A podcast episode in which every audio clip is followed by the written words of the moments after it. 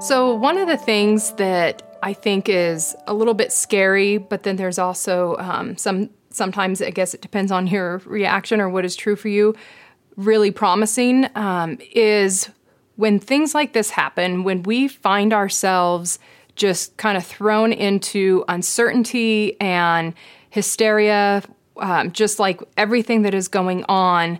One of the things about it is that it will instantly, like instantly, reveal where it is we have been placing our trust and our security. And again, it can be a daunting thing because we can suddenly realize, given how we are responding and reacting and the choices that we're making, if our, our trust and, and our security have been placed in things of the world um, versus God.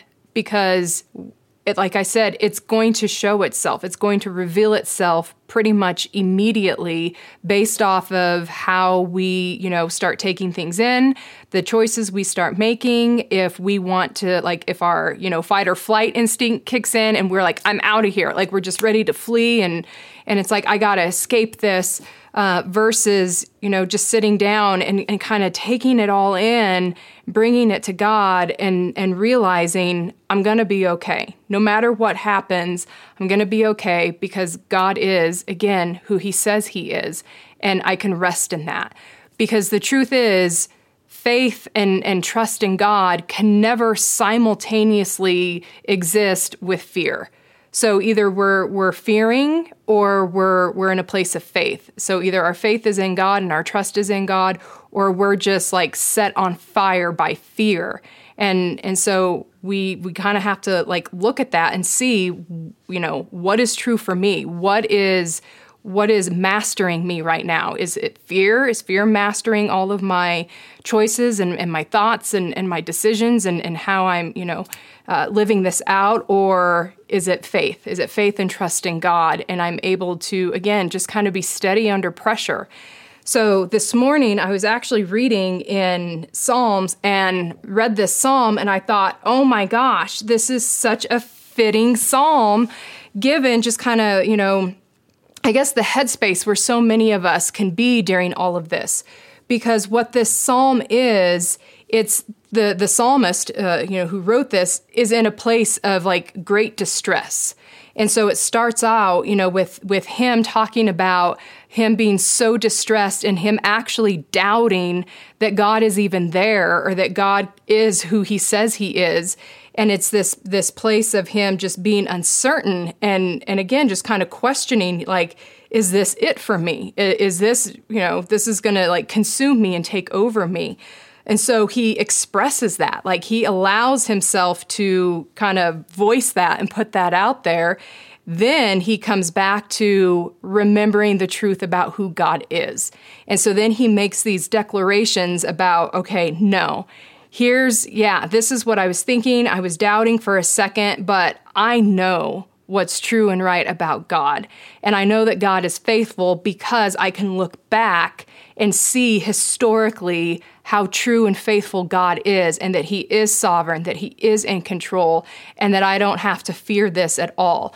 So that's what I want to read. I just want to read us this this psalm, this chunk of this to see like okay, it, no matter how you have been responding, if you've been reacting out of a place of fear, okay, acknowledge that. Acknowledge that, see that for what it is, and then come back. Like it's it's not that you fail, it's not anything like that. It is just your thoughts haven't been focused on the right thing or the right person. Come back to God. Remember who God is. Come back to the, you know, historically speaking, what God has done for his people, you know, for all of time, for all the whole time that we have existed. And then remember, God is in control over everything. I don't have to fear. I can I don't have to let fear control me because God controls all of this. So, this is this is what it is. It's Psalm 77.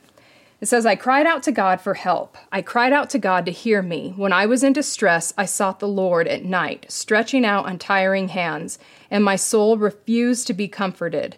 I remembered you, O God, and I groaned. I mused, and my spirit grew faint. You kept my eyes from closing. I was too troubled to speak. I thought about the former days, the years of long ago.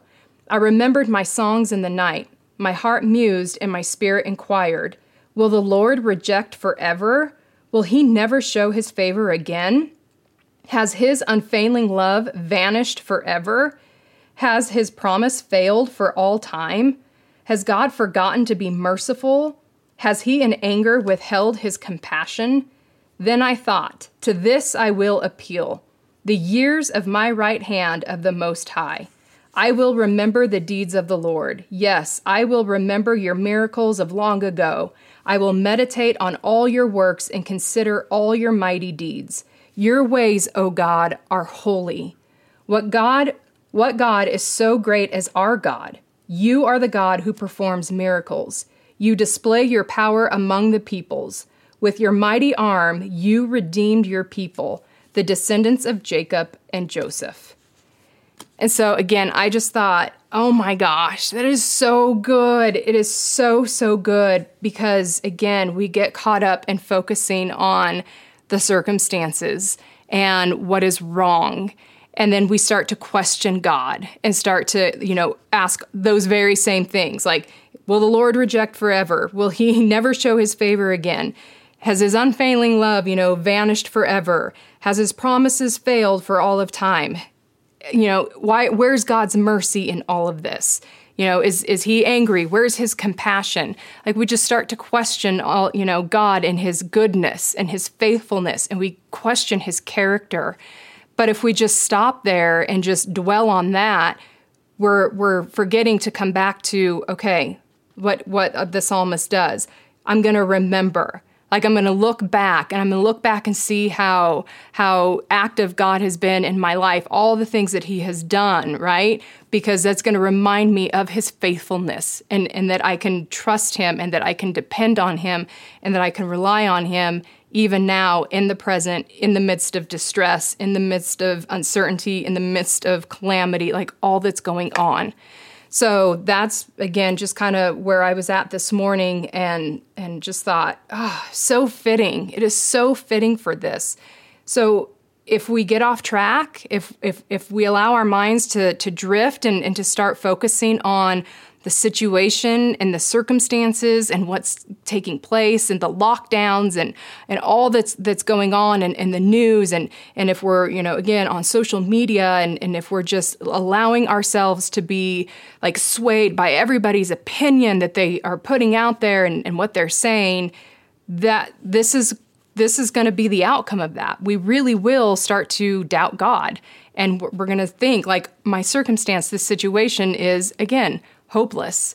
And so when we fall into that place of hopeless despair, it's really hard to to kind of get back out of that. It's really hard to remember, no, no, no, no, no. This is not what is true for me. This is not what is true for for about God and and his relationship with his people. So I hope that you are able to come back to this psalm and again it's Psalm 77 and just read that and see, you know, is this is this kind of my thought pattern? Um, and if it is, start dwelling on all the things that he recounts about the truth of who God is and how much God is in control of everything and God knows all that is going on. Nothing is unseen in this. God's eye is over all of it and it's over all of us. So that's all I got uh, for today. So we'll be back um, and we uh, hope you guys are having a good day. And remember, get in God's word. It's the most, it's like, this is it, you guys. This is the best place you can be living, especially in this time uh, of quarantine and this time of, of isolation. You have time.